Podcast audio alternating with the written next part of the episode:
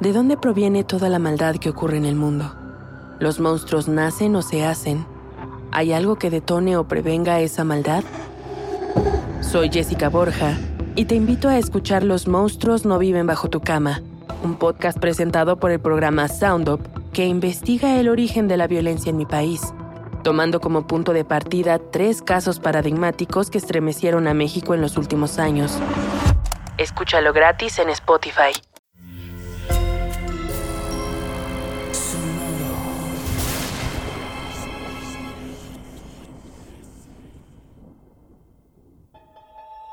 Portal Sonoro no se hace responsable de las visiones, pesadillas o encuentros cercanos del cuarto tipo que puedan suceder antes, durante o después de la experiencia. Para una experiencia sonora completa recomendamos audífonos para dejarte envolver por el mundo de experimentos retorcidos. Escucha bajo tu propio riesgo. ¿Cómo se puede pasar de una utopía a una distopía? ¿En qué momento se debe renunciar a una idea que sale mal? Los humanos somos tercos y nos aferramos a nuestros sueños a pesar de que se hayan convertido en pesadillas con tal de no reconocer que nos equivocamos.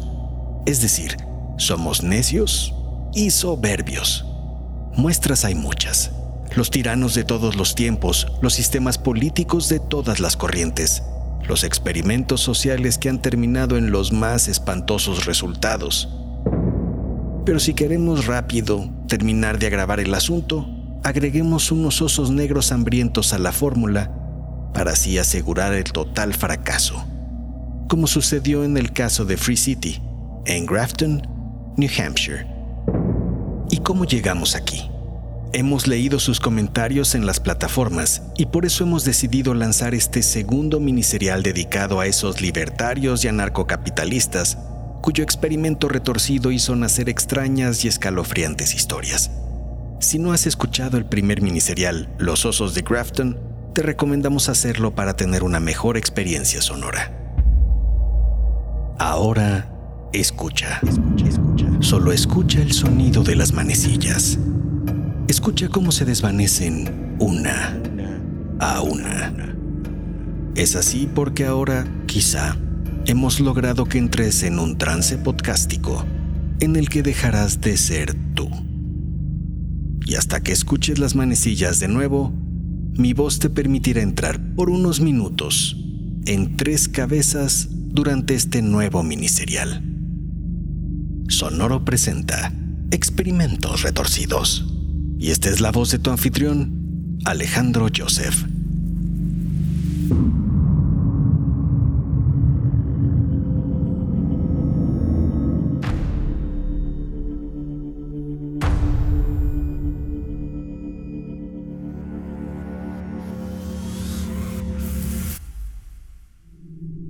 Capítulo 1 Jerome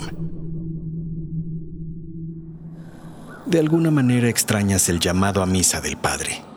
No porque fueras a misa. De hecho, nadie asistía. Y en los velorios tenían que cerrar con llave el ataúd del muerto, porque si no, hasta el mismo muerto podría huir. Pero extrañas, ahora que está en cenizas, la posibilidad de ir a la iglesia, no al padre. De hecho, a él lo odias por haberte dicho que eras un piromaníaco pagano. No sabes bien qué es eso, pero lo que no te gustó fue el tonito. Habías llegado a Grafton en tu casa rodante. Nada te ataba a Kansas, tu lugar de origen, y estabas feliz de haber encontrado un lugar en donde se prometía que el gobierno no estaría metiendo sus narices donde no lo llaman.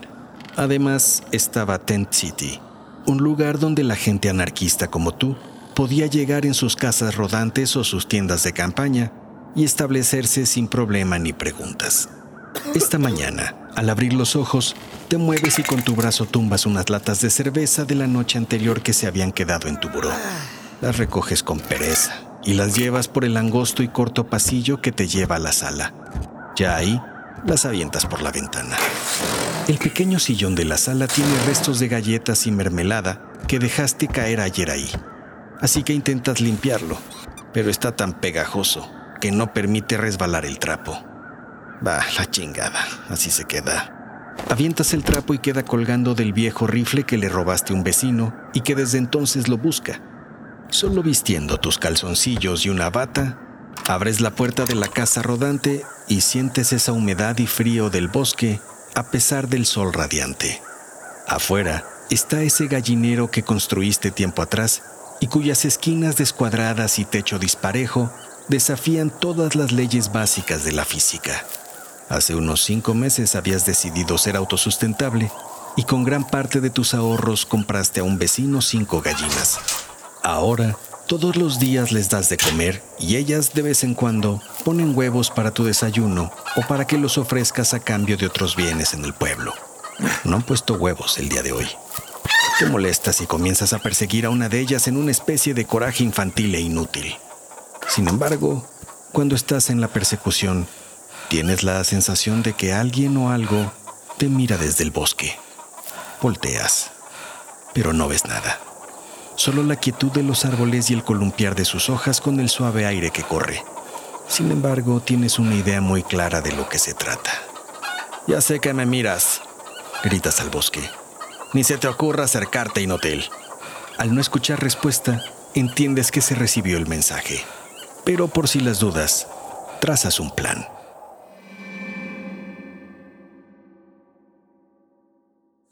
Al día siguiente, luego de ir al centro de Grafton a comprar lo necesario, entierras un primer pilote justo al lado de tu casa.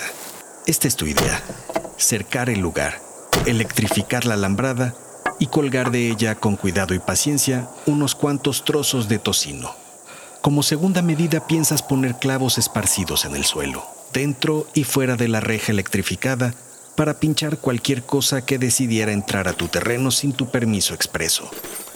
Imaginas al intruso volverse loco al coger el tocino. Imaginas su cuerpo frito por la electricidad y su arrepentimiento. Para asegurar que tus gallinas no se acerquen a la alambrada, les has hecho un corral especial.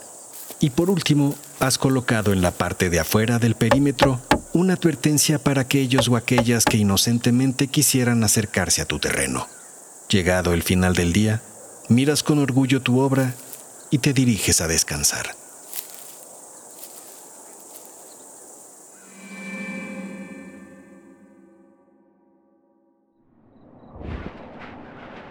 Por la noche escuchas ruidos afuera de tu casa rodante. Te asomas por la minúscula y ovalada ventana situada justo a la altura de la cabecera de tu cama. Puedes ver que las hojas de los árboles se mueven, pero no ves nada más. Sin embargo, algo dentro de ti te hace saber que se trata del intruso. Tomas tu rifle y sales en camiseta, calzones y botas al patio. A pesar de estar prohibido, cargas el arma. Apuntas a donde el ruido y cuando estás seguro, intentas disparar. Sin embargo, el gatillo parece trabado. Enfureces y le pegas al lado derecho del mango con la parte inferior de tu mano. Vuelves a intentarlo, pero esta vez sin tener tanta claridad. El disparo pega en la oscuridad del bosque. El humo del rifle queda nublándote la vista un poco, pero al despejarse, puedes ver aún movimiento en las hojas de los arbustos del bosque. Sueltas entonces un segundo paso. El silencio en Grafton es absoluto a esa hora. Te le adelantas con un paso al humo y no ves ningún movimiento más. Sonríes para celebrar tu habilidad.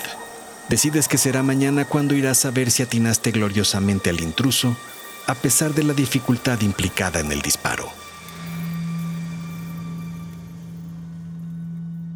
Al día siguiente, mientras jugueteas con tus gallinas y recoges los huevos puestos, un vecino se acerca a ti y pregunta si escuchaste los estruendos del día anterior. Le dices que había un intruso afuera de tu casa y que lo amedrentaste con cohetes para que se largara de ahí. Ya no sabe uno, aquí se roban todo. Supo del robo de los gatos de la señora Soul. Aparecieron descuartizados en la carretera un día después. No, puedo jurar que era el sonido de mi antigua escopeta. Eso es lo que me preocupa, te dice. Entonces no lo sé, vecino. Yo solo exploté unos cohetes de advertencia. Te despides amigablemente del vecino y te diriges al bosque a buscar a tu intruso muerto. Pero no encuentras nada, ni un hilito de sangre que te dé testimonio de tu agudeza al rifle. Regresas cabizbajo y desilusionado. Pensabas que finalmente lo habías logrado. Sin embargo, no todo eran malas noticias ese día. Al llegar al perímetro enrejado de tu casa, notas dos asuntos. Uno de los pilotes que clavaste está ligeramente torcido y uno de los pedazos de tocino que colgaste del alambre no está ahí. Además, en el suelo hay un rastro de sangre junto a los clavos que desperdigaste. El muy estúpido vino y se debe de haber llevado una buena chamuscada y una filosa cortada. Lo dices con esa seguridad porque la sangre sigue varios metros hasta internarse en el bosque, donde dejas de perder interés en seguirlo. Horas después, a manera de celebración, tomas cerveza y quemas unos bombones en una pequeña fogata que, aunque prohibida por su cercanía con el bosque, enciendes. Te encanta ver el fuego y te encantó ver la iglesia arder. Al fin y al cabo en Grafton ni siquiera hay un alguacil de tiempo completo que pueda venir a decir algo al respecto del fuego. A media madrugada, ya algo embriagado, regresas a tu casa rodante a dormir, no sin antes gritar hacia el bosque, Toma eso, inútil.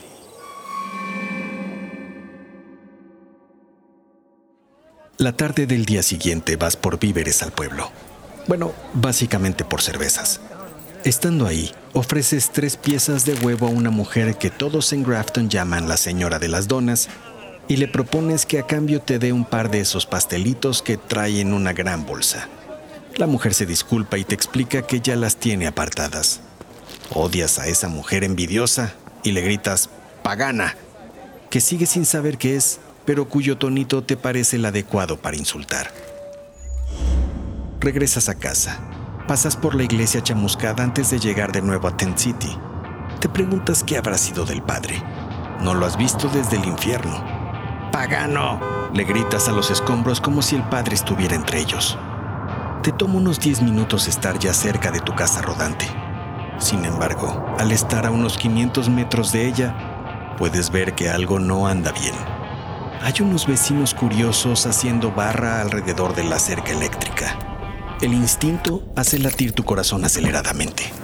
Dejas tus cervezas y los tres huevos en el suelo y corres hacia tu casa.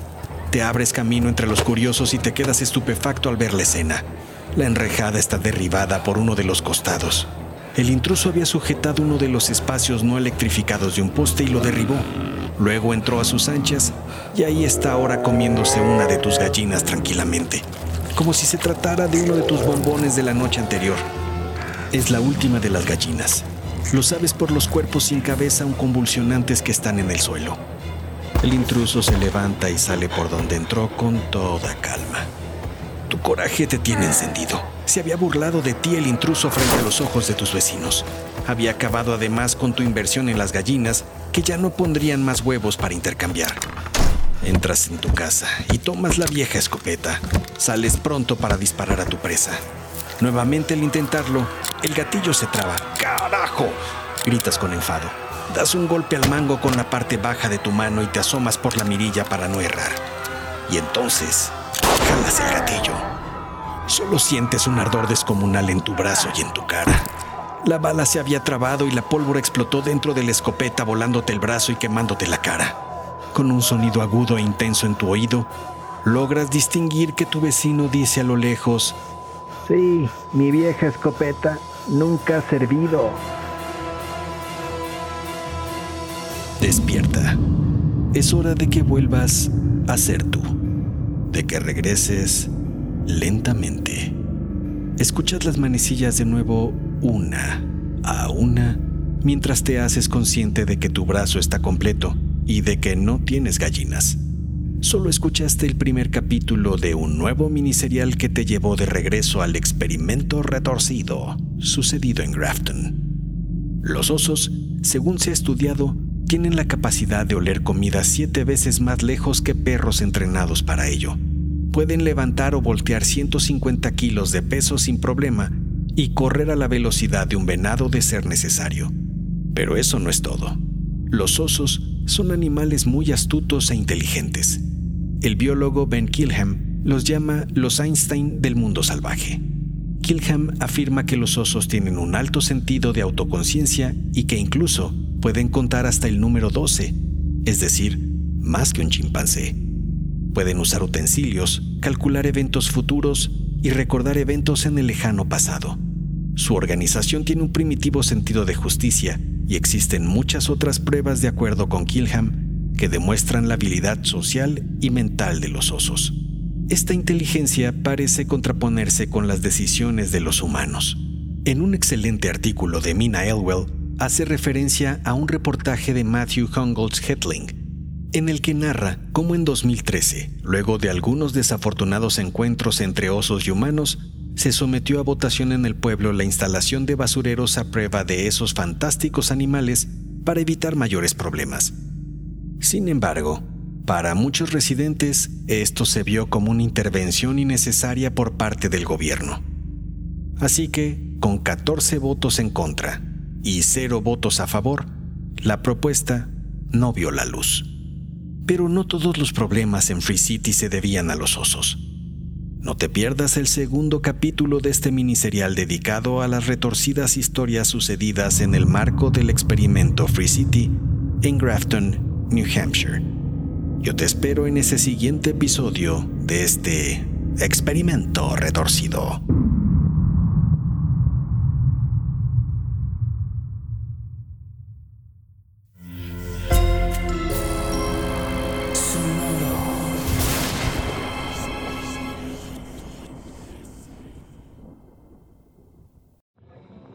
¿De dónde proviene toda la maldad que ocurre en el mundo? ¿Los monstruos nacen o se hacen? ¿Hay algo que detone o prevenga esa maldad? Soy Jessica Borja y te invito a escuchar Los monstruos no viven bajo tu cama, un podcast presentado por el programa Sound Up que investiga el origen de la violencia en mi país, tomando como punto de partida tres casos paradigmáticos que estremecieron a México en los últimos años. Escúchalo gratis en Spotify. Sé bienvenido a Tristan Terror, mi podcast donde comparto múltiples vivencias paranormales que mi propia audiencia me manda. Relatos sobre brujas, sectas, fenómenos extraños en distintos lugares conocidos de México. Adéntrate para que conozca los relatos más aterradores de México. Y así esta noche, te aseguro tendrás dulces pesadillas. Escucha Tristan Terror en cualquier plataforma de podcast.